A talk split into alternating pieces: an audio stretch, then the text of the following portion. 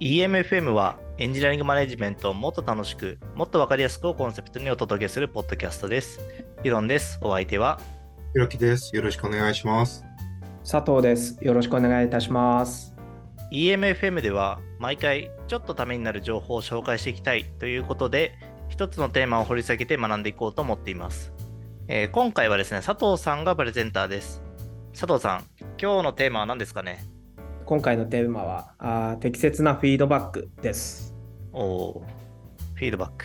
はい。ちょっとおーいろんな観点で何にしようかなと思ってたんですけど、ちょうどあのー自分もまだまだ修行が必要だなって思うところがあったんで、今回皆さんとお話ししながらちょっと勉強できたらなと思って持ってきました。で、えっ、と、やっぱりこう、聞いていただいているリスナーの皆さんも、あの、EM エンジニアリングマネージャー中心にエンジニア職の方多いかなと思うんですけど、多分、いろんな様々なタイミングでフィードバックってすることあるかなと思うんですよね。フィードバックとかレビューとかってあるなっていうふうにちょっと最初に思ったんですけども、やっぱりフィードバックっていう言葉をちょっと最初に揃えながらあのお話に移ればなと思っていまして、で、えー、とまずフィードバックに近い言葉レビューって、えー何違うかっていうのをちょっといろいろ調べていくとレビューに関しては作業の出力とか成果物に対する評価で成果物のプロジェクト成果物とかプロジェクトの品質とか完全性効果性を評価するものっていうふうにあってフィードバックはどっちかっていうと、あの個人のパフォーマンスとかその行動に対する意見とかあの指摘を提供するプロセスっていうのがあってでその中でパフォーマンス行動アプローチっていうのに対して改善点と強みをこう指摘していくみたいなところがあって、まあ、あの似たようなところではあるが若干違うんだな若干というか違うものなんだなっていうところをちょっと調べて思ったりしました。で、えっと、今回そのフィードバックに対して、えっと、焦点を当ててお話ししたいなと思っているんですけどなんか特にピープルマネジメントの側面でのフィードバックっていうところかなと思うんですがなんかユノンさんにこれお伺いしたいなと思うんですけどなんか最近どんなフィードバックしてますっていうところとかあとなんかそれをする上で大事にしてるポイントとかってありますか？あ、そうですね。まあなんかそのフィードバックって言ってもなんかその多分ポジティブなのかネガティブなのかみたいなところはあると思うんですけれども、なんかまず心がけてることとしては、まあその人にとって、えっと価値のあるフィードバックにしたいなと思っていて、なんかこちらのこう勝手な欲求を満たすものっていうようなフィードバックではなくて、まあその人にとって、まあ意味があるだろうなっていうふうに思ってもらえるような言い方で言うとか、あのなんか状況を説明するみたいなことを結構心がけています。で、かつ、そのフィードバックをするときには、基本的にはなんかポジティブなことを言おうというふうに思っていて、えー、と特にまあその人が、えー、と気づいてないであろう良かったところとか、なんかそのその人は普通にやってることでも、まあこっちにとってはすごくいいと思ったことっていうのを、あのカジュアルに伝えるようにしてるって感じですね。なんかあのあんまり重い言葉で、なんかこうダラダラと喋ってもあんまり意味がないかなと思っていて、それよりもなんかこのいいことをこう素早く言うみたいな意味でのそのカジュアルさっていうのは結構大事だなと思ってます。逆に、なんかその人にとって、なんか多分改善した方が、とか、なんか気づいてもらった方がいいだろうなって思うようなことについては、えーっと、結構長めに時間をとって、その人がどういうふうなことを考えて、そういう行動したのかってことをこちらが理解しつつ、もしかしたらこういうふうにした方が、あの、いいかもしれないみたいなことを、えーっと、言って、まあなんかその行動の参考にして、行動とか考え方の参考にしてもらうみたいな感じで伝えるようにはしてますね。うんうんうんうん。ありがとうございます。やっぱりその相手に響くように伝えるっていうところすごい大事かなと思ってたりしていて僕はなんかやっぱりそのフィードバックするタイミングで昔よりはちょっと上手くなってきてはいる気はするんだけれどもなんかどうしたら上手くなんだろうなっていうところで全然見えてなかったのでちょっと今日あのこの後もひろきさんにお伺いしたいなと思ってたりはするんですけどちょっといろいろ調べてあの持ってきたのでお話まずできればなというところです。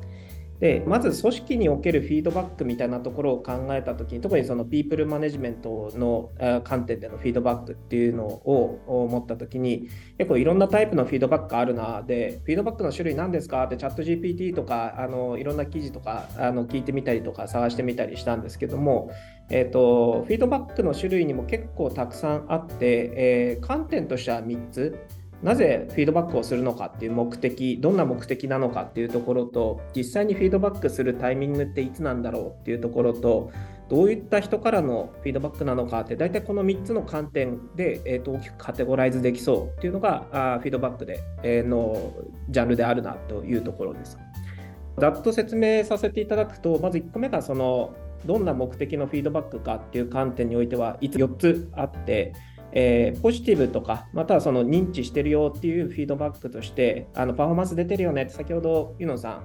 あのお話ししてたポジティブにっていうところの個人の努力とかあの貢献を称賛するようなフィードバック。で、2つ目が建設的な改善フィードバックというところで、えー、ネガティブフィードバックもここに含まれるところではあるんですけど、まあ、どういうふうに改善したらあいいんだっていうところを指摘してあげて、で改善方法を提案するっていうところが2つ目。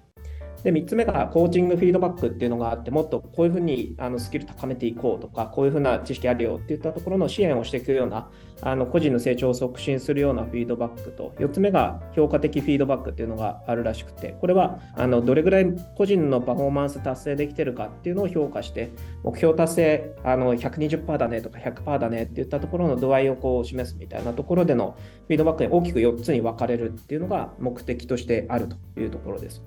で、えっと、2つ目のいつフィードバックするかっていう話で言うと、あのリアルタイムか非リアルタイムにあ、リアルタイムでかつフォーマルなものか、もしくはそうそうではないインフォーマルなものなのかみたいなところで分かれるっていうところがあって、いずれにせよ、あのリアルタイムフィードバック、すぐにフィードバックするっていうところで調整していくものと、えー、まあ、ちょっとカジュアルなタイミングで、そういえばさ、この前のあれってこうだよねみたいなので、えーと、非公式にフィードバックをするっていう瞬間があるんですが、どっちもあの早くフィードバックしましょうねっていうのは、あの調べてると出てきたところだったりしました。で、えっ、と、3つ目、大きい3つ目の、あの誰からのフィードバックなのかっていう観点で言うと、えー、ここもその5つ観点があって、えー、360度フィードバックっていう形でいろんな人からフィードバックもらいましょうっていうような360度評価のあの観点もそうかなと思うんですがそこに対してパフォーマンス見ていきますよみたいな部分とかでピアフィードバックに関してはあの同じレベルの同僚からフィードバックしてもらうみたいなところと、えー、あとは立場みたいなところで言うと従業員フィードバックっていう形で、えー、メンバーがその上長とか上司に対してフィードバックをしていくような従業員フィードバックでそれの逆として上長からのフィードバックっていう形で、えー、よくワンオンワンでこういうふうに改善していきましょうっていうふうなリーダーからのフィードバックがあります。でもう一つちょっと違う観点で言うと顧客からのフィードバックみたいな形でエンジニアだとそこまであの回数が多いわけではないかもしれないんですけどもあのお客さんからこういうふうに言われたとかっていうところでフィードバックの種類として大体5つあるというところだったりします。なので、これらを組み合わせて、どんな目的で、いつ、誰からフィードバックするかっていうところの組み合わせで、フィードバックが成り立ってるんだなっていうところが、ちょっと今回、いろいろ調べてて、えー、出てきたところだったりしていて、なんか僕のちょっと課題感というか、難しいなと思うところをちょっと共有させてもらって、ひろきさんにも聞きたいなと思うんですけども、まずあの僕、マネジメントやっぱりしている立場として、えーまあ、やっぱりそのここら辺難しいなと感じるところが3つあって、まず期待値調整、えー、2つ目が正論と相手への感情の配慮っていうところとあとは一方通行にややなってしまいがちみたいなところで、えー、どれかを意識するとどれかが抜け落ちてしまうっていうこともあったりするなと思っています。で例えば期待値調整ってその目標を決めてお互いの認識揃えて達成できる目標を立ててそこに進んでいこうねっていうようなところではあるんですけどまあ、例えばその期の始まりとか、プロジェクトとか役割変わったよねっていうタイミングで、その後々ずれたとか不満が出たっていうところを防ぎたいなと思っているけれど、まあ、一方で伝えてるけどうまく伝わりきってなかったとか、あの言ったけどやれていなかったっていうところで、あのお互いの期待値がずれてしまうっていうことが起こるなというのが一個と、やっぱ2つ目のその感情へちゃんと配慮しながらあの言うべきことは言うっていうところで、えー、事実なんだけど伝え方があの失敗して不快になってしまうとかモチベーションがすごい下がってしまうということもあの往々にしてあるかなとは思ってるんですけども、まあ、こういったその相手の感情とか立場を尊重しながらなんか攻撃しないようにするみたいな、まあ、攻撃的に言ってるつもりではないんだけれどそうなってしまうっていうところを防ぎたいなっていうところもあったりとかまあ、その伝え方失敗すると難しいなっていうところもあって言わないっていうのもそれは違うなと思っているしちゃんと言いながらもあの伝え方をあの工夫したいなっていうところ。と最後にその一方通行になるっていうところで言うとやっぱりあのフィードバックをし続けるっていうことも大事ではあるものの自分もそのフィードバックを受けるっていうことがあの必要だったりするので、えー、相手からフィードバック受けないといけないなと思ったりとかしているんですけども実際にひろきさんあの顧問としていろいろ入られたりとかしてるかなと思うんですけどなんかフィードバックする上で気をつけてる部分とかってありますか？そうですね。僕が1個あるのはフィードバックをしてどういうことをもたらしたいかっていうとなんか増やしたい行動があるとか減らしたい行動があるとか考える量が増えるとかなんかなんかそういうアウトプットというか実際に起きてほしいことがあって、まあ、それを実際に増やせるのかとかそういうことの方が結構重要でその後なんか次の行動につながったりするわけじゃないですか。で結構難しいことをやろうとしてフィードバックしちゃうと難しいことの行動を増やすってなかなか難しくてその次の日からやることが少し変わることとか考え方が少し変わることとかそういう行動変容をもたらせるポイントとか、えー、気づきの量を増やすポイントみたいなものが増えるのかどうかが僕にとっては結構重要であのー、それが芯を食ってる。芯を食ってる間も食ってた食ってたでいいんですけどなんかあのーなんか急に難しいこと言っても仕方ないなっていうのがまずありますと。うん、で、その人が、あっと思った時に、ひろきはこんなこと言ってたなとか、こういう疑問が浮かんだなとか、こういう言葉が出てきたなとかっていうのを、が、積み込むようにしたいっていうのが基本的なスタンスとしては考えて、フィードバックしているかな。で、もう一つが、自分はそう思うという話とあのあなたはどう思うという話の区別をちゃんとするっていうところかなと思っていて結構人からアドバイスされたからって言って良くなるかっていうとそうじゃないと僕は思うんですよ。なんか一時期アドバイス罪みたいなのあったじゃないですか。なんていうかアドバイスしてくる罪みたいな。うんうんうん、でそういう気持ちになるのってなんだろうなと思ったらなんか、俺がお前にそうしろの構図がアドバイスに近いものだと捉えられてるんだと思うんですよね。で、あるいはこれは世の中的に良くないからこうしなさいとか、正しいのはこちらだからこうしなさいとか、正しくない行動をとってるからそうしなさいみたいな話が、そのフィードバックの要因、フィードバックとかアドバイスの中の一部に含まれちゃってるんだろうなと思っていて、で、それは確かにやられたら嫌だよなと思ってるんですよ。うん、で、あの、例えば、遅刻すごいする人がいたとしますと。で、その時に、一人で待ちぼうけでショックだったんですよ。は、僕はいつでもできるフィードバックだと思ってますね。で、これは私がそう感じたので、あなたは私にそう感じさせましたってアサーティブに伝えてるだけじゃないですか。で、この話と遅刻をするなよっていう話はまた違うと思うんですね。で次に、僕はこれちょっと悲しかったなと思った後に、あ、すいませんって言った。ら、なんか、どう、どうして、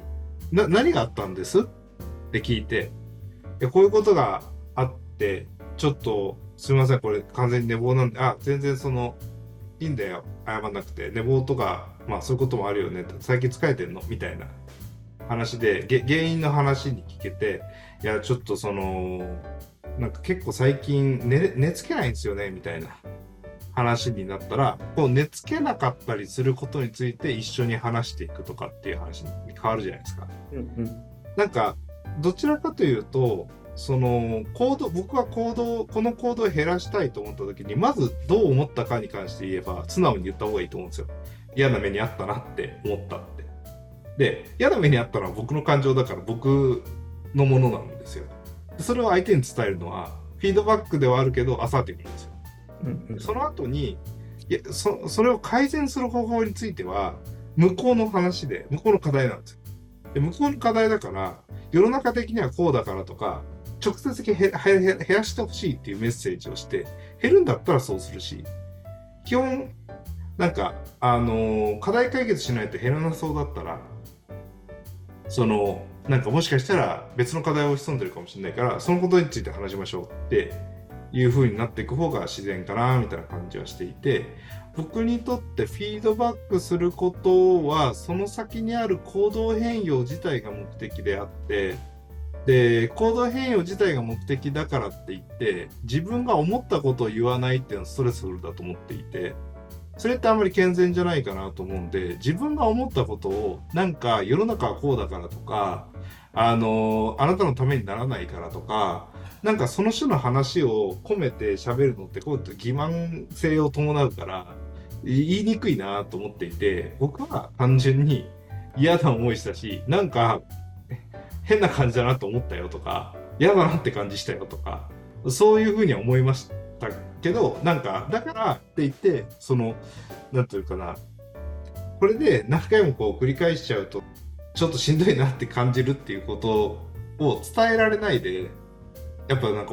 しばらくしてからフラストレーション爆発させるよりは思った瞬間にそれ言えたらいいなと思ってて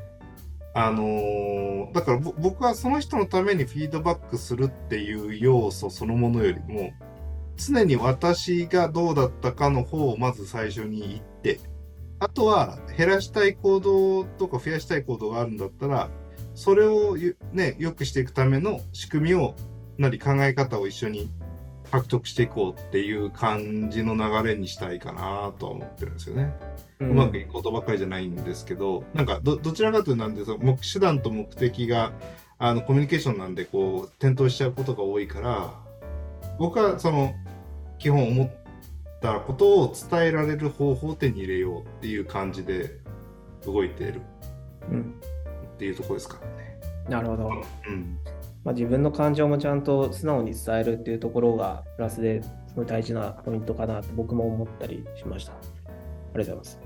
えっ、と、そうですね。これもチャット GPT とかにも聞いてみたんですけど、フィードバックって大事なことなんですか？みたいなところとかもあって、あの、これも6つくらいですかね、あのポイントがあって、えーまず明確で具体的な部分であるかどうかっていうところ。と,、えーと、建設的なあの話になってるかどうか、で定期的にちゃんとフィードバックできてるかっていうところと、先ほどこう一方通行のお話ししたようなこう双方向のコミュニケーションっていう観点。で成長のためにちゃんと提供できてるかっていうところと目標設定のためのフィードバックであるかどうかみたいな部分で大体この6つの話でフィードバックの中で、えー、と大事にした方がいいですよっていうふうにはあのチャット GPT に言われたりとかしたんですけども、まあ、あのひろきさんのお話とかあのそういった観点を含めてユノンさんにちょっとお伺いしたいなと思うんですけど、まあ、何かこう感じる部分とかあったりされますか？そうですね。思ったのは、こういうふうにやればいいっていうのが、まあ、なんかその、こう、今おっしゃったような、その、明明確で具体的とか建設的だとかっていう話って、えっと、そうだなって思うんですけど、なんか実際にそれをこう心がけてやるのって、なんかめちゃくちゃ難しいなみたいな、なんかその、そんなにこう、話をしながらリアルタイムにこう構造化して、なんかこう考えるのって、なんか僕の頭では結構難しいなって正直思っちゃうんですよね。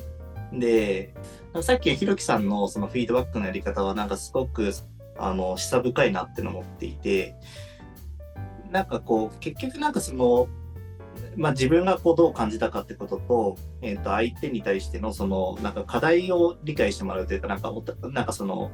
人対人じゃなくてそのまあ白板でそのこう課題をなんかこう課題について話し合ってるみたいな構図をどう作れるかみたいなのが結構大事なのかなと思うんですね。その特にその、えっ、と、改善を促す時に、で、あった時に。で、と、なんかその時になんか自分の中で結構大事だなって思うことは、なんか自分は全てを知ってるわけじゃないっていうことをなんか理解してるか、まあなんか無知の知っていうことなのかもしれないですけども、なんかそのスタンスであるってことが結構大事なんじゃないかなと思っていて、あの、自分のことは自分が分かっている。だから自分はこう感じたっていうのを、えっ、と、思うようにする。だけど相手のことはもう何も知らないから、とにかく教えてくれっていう、なんかその、なんかどういう行動によってそういうふうに起こったのかみたいなことを、なんか理解しようとするっていうことを示す、その、なんか、えっ、と、態度を示すっていうのが結構大事なのかな、みたいなのを、なんか聞いていて思いました。で、それが結果的に、なんかそう建設的な議論になるとか、じゃあそのなんか、その課題に対して、じゃあちょっとその、なんか定期的に見直した方がいいよねってなった時に、その定期的に、こう、じゃあ見直す場を設けましょうかみたいな、ハウが導かれるとかなのかなみたいなのを聞いていて思っていて、結構大事なのは、そういう、こうなんか自分はなんか相手のことを何も知らないっていうことを、なんか理解して話をするっていうことが、なんかもしかしたら大事なのかなみたいなのを思いました。うん、そうですね。まあ、自分のことはああ、相手は自分のことについて知らないっていう話でもあるかなとは思うんで、お互いのお互いお互いがお互いの感情をこうき出し合いながら、あの話せるっていう状況をどう作るかみたいな、心理的安全性に近いようなお話のところもあるかなとは思うんですけど、ま、そうですね。まああその感情の言語化みたいなところを、まあ、簡単なそのあ嫌だなと思ったら嫌だっていうふうに言えるような状況と実際に言うっていうところも大事だと思ってるし、えーそれによって相手がどう感じるかみたいな部分とかもあの気をつけながらあー話を進めようねっていうところがこのフィードバックの大事なポイントなのかなと思ったりはしました。うん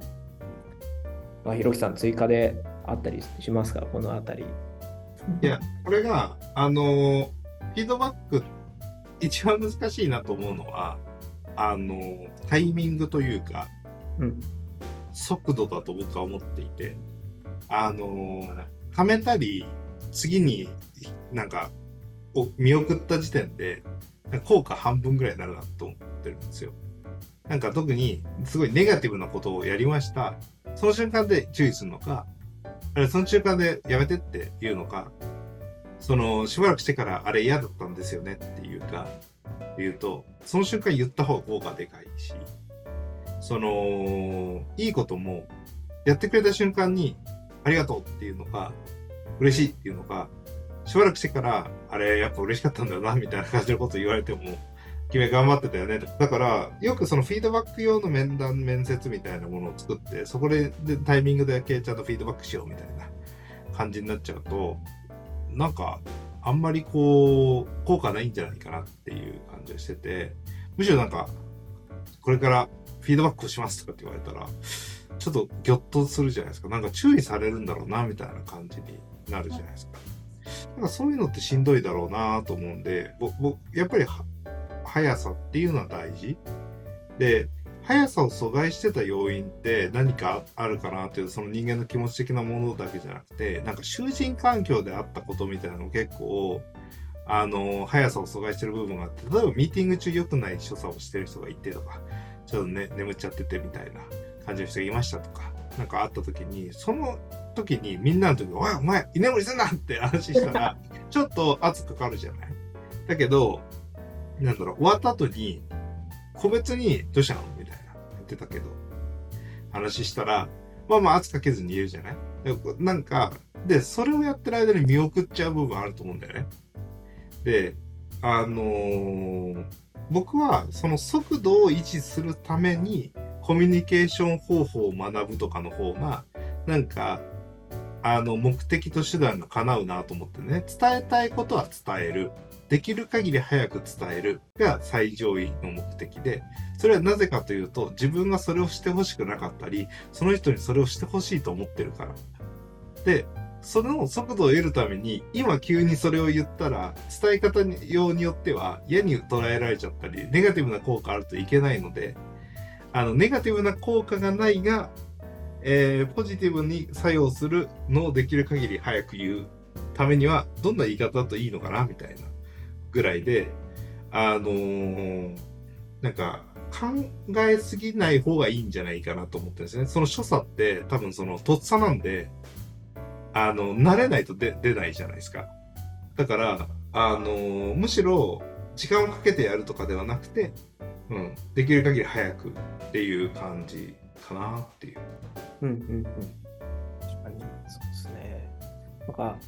すごい僕も考えちゃってこう遅くなるっていうこととかあの直色あったりとかしたんですけどやっぱりあのコード書き続けてきたっていうところをやってるとやっぱ対話のその仕方みたいなところがそもそも分かっていなくってえー、聞いていただ聞いていただいている方とかもやっぱりエンジニアやってから EM になりましたっていう方があの圧倒的に多いんじゃないかなと思うんですけどなんかあコードとの対話の仕方は分かるがあの普遍性がある人間に対して、えーと、どういうふうにフィードバックするといいのかってうーんって考えてあ機会逃したっていうことが僕はちょいちょいあって皆さんももしかしたらあったりするんじゃないかなっていうふうに思ったんですよね。この辺りのどういう言葉であの即時性を持って伝えるかっていうところをあの訓練するのってやっぱり話し続けたりとかもう本当に場数踏むしかないのかなと思ったりはするんですよね。もう家を始める前に人間ですからね、そのそもそもね。そうそうそうそうその完全に生まれてからこの方、そのプログラミングしかしてこなかったんだったらともかくとして、いやいや、そあの、えー、僕は結構なんかあの他人に気を使うから言わない方がいいとかの視点とかが一回入ることによって難易度がすごく高いことのようになってしまってで僕の見てきたそのエンジニアの方がそうなっちゃいがちな一番の要因って何なんだろうなと思うと、えっ、ー、と、すごく良いものを出そうとする。うん、で、あのすごく良いフィードバックをするためには、ちゃんと裏を取らなきゃいけないんじゃないかとか、えー、他の理由があるんじゃないかとか、この場で言ってもく、なんかみんなに配慮をかけてるんじゃないかとか、なんかそういういろいろなことを考慮した結果、見送って、たまりにたまって、バッて言ったことが、ちょっと強い言葉になってしまうとか、いやそもそも貯めちゃダメなんだってっていうのが僕が言いたいポイントで、で、思った瞬間に少しその昔から思ってたりするから、ちょっと皮肉っぽく言っちゃったりとか、意地悪な感じで言っちゃったりとか、そういうのするから、どんどんそれがその、ちょっとこう、あの人には、後でちゃんとしてから伝えようみたいになる。で、ちゃんとしてから伝えようってなって、いつもなんですぐ教えてくれなかったんだみたいな感じになったりとか、またフラストレーション溜まるわけ。そうじゃなくて、その、その瞬間瞬間に思って嫌だったことをそれ嫌だなって言うっていうのは、ことをまずその訓練をするってことの方がやっぱ大事で、あのー、それは多分その学生時代とかも多分そういうところあるんだと思うんですよね。それが、あの、嫌だなと思ってることを嫌だって伝えるっていうのが遅れちゃって、なんか学生時代もその爆発しちゃうタイプの人いたと思うね。で、それって、なんかその、一回貯めるっていうことを経験して、そこからちゃんと何か言わなきゃなとか、うん、なんかそういうところに、あのの積み重ねで、そのエンジニアだからっていうよりも、その前の段階からのコミュニケーションの部分で貯めやすい立ちになってると、なんかそうなっちゃうなと思ってて、フィードバックをする方の心理の話で言えば、僕はまず言いたいこと言うんだけど、意地悪に言わないとか、なんか、そ、れくらい意識しといた方がいいと思ってて、で、自分の感情は大事にするとか、なんかそういうことが、あの、本当は処方箋になるんじゃないかなと思っていて、逆に、世の中のマネジメント向けの情報のあの、あり方って、めちゃくちゃ言えるタイプの人が、もっとソフトに言おうよっていう話が多分その世の中的には多いんじゃないかなと思っていて、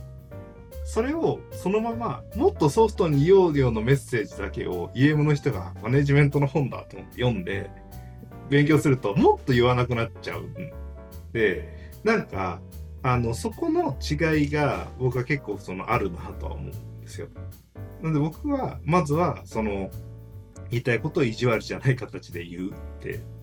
いうことの訓練をしようっていう気持ちになるだけでいいんじゃないかなって、それだけでその、コミ、えー、とフィードバック慣れをするんじゃないかなとは思ってるんで、あの、そんな感じですかね。コンパイラーって、その、どんどんフィードバックしてくれるじゃないですか、最近の。リアルタイムだし、あれがなんか何時間後かに、やはりこのコードせ あのシンタクスエラーでしたとかって言われても、すごい困ると思うんですよね。うん。でもなんか、だからそういうふうに、ね、そのちゃんと分かった瞬間、思った瞬間、違うなと思った瞬間、ちょっと理解ができないんですとか、ちょっとこうなんですって言ってくれた方がいいよなって、僕は思うっていうところですかね。うん。それはそうですね。あれかもしれないですね。その、なんか自分はこう、こういうフィードバックされたら、なんか嬉しかったみたいなのをこう、理解しておくとかもいいかもしれないですね。なんか、あの、いや、これ絶対怒られるなと思ったけど、なんか、ああんまり怒られずになんか、いい気持ちに、むしろいい気持ちになれたみたいなのって多分なんか、あるんじゃないかなと思っていて、なんかそういう時になんかその相手はどういう配慮してくれたんだろうみたいなことをその考えるようにする。まあマネージャーの立場だと、まあそういうのを考えるのもあのとても大事なのかなと思うので、えっ、と、そうやってこうなんか自分が受けた良かった体験とか逆になんかこう悲しかった体験ってところを、まあなんかあの、客観的に見てみるみたいなのも、もしかしたらその体験をわざわざその場に行かないと経験できないことじゃなくて、すでにあった経験を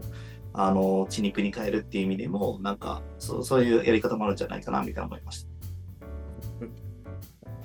そうですね。ネガティブフィードバックの仕方みたいなところとか、あとはその逆にポジティブにどうあの伝えるかみたいなところも、なんかいいなと思ってて、で、それで、あの、あ、誰か褒めてるから、あ、一緒にこう、スタンプをしとこうみたいなやつとかはあったりとかも、もちろん多分すると思うんですけど、まあ、自分からその積極的にまずあの発言しててこれいいよねみたいなのとか思った瞬間に伝えるっていうところがあのやってこなかった場合だと確かに全然こうなんだろうなあの伝え方が分かんなかった。あそのポイントで伝えていいんだとかあの体系体系というかあの自分の中でこうフィードバックするっていうところまでいかなくって感情を思って終わりみたいな状態に結構なりがちだなと思ってて僕結構そういうパターンだったりしたんで感情自分で抑えようみたいなのとかやってきちゃったんですごいここら辺はものすごく苦労してあの今進化途中かなとは思ってはいるんですけど。はい。そうですね。やっぱりなんかあの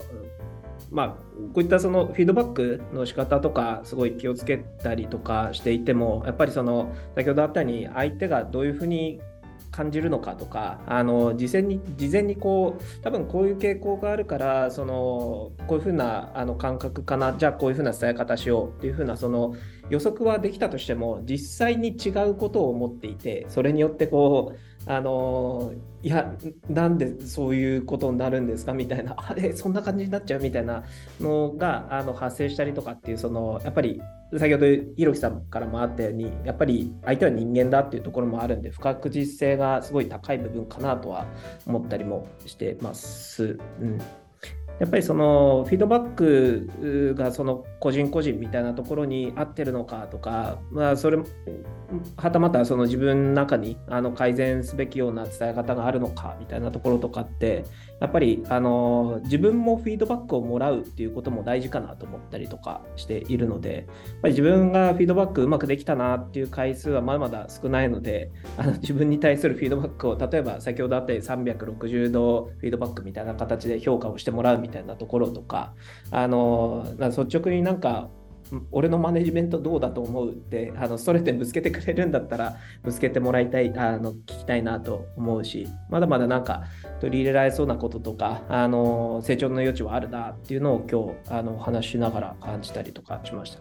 やっぱりその自分のいけてないところを改善するっていうのでそのマネジメントのケーパビリティを上げていくっていうところが大事なのかなと思うんであのエンジニアリングマネージャーとして、えー、フィードバックをあの設けて、えー改善していきたいなというところを改めて感じた次第でございます。はい、素晴らしい。はい、頑張ります。というわけで、えーっと、今回は、あの、適切なフィードバックの話っていうところで、えーっと、話をしました。じゃあ、えーっと、考えてくださった佐藤さんどうもありがとうございます。ありがとうございました。ありがとうございます。もしあの聞いていただいている方もフィードバックあれば、ぜひ Twitter というか X の方で ください。ありが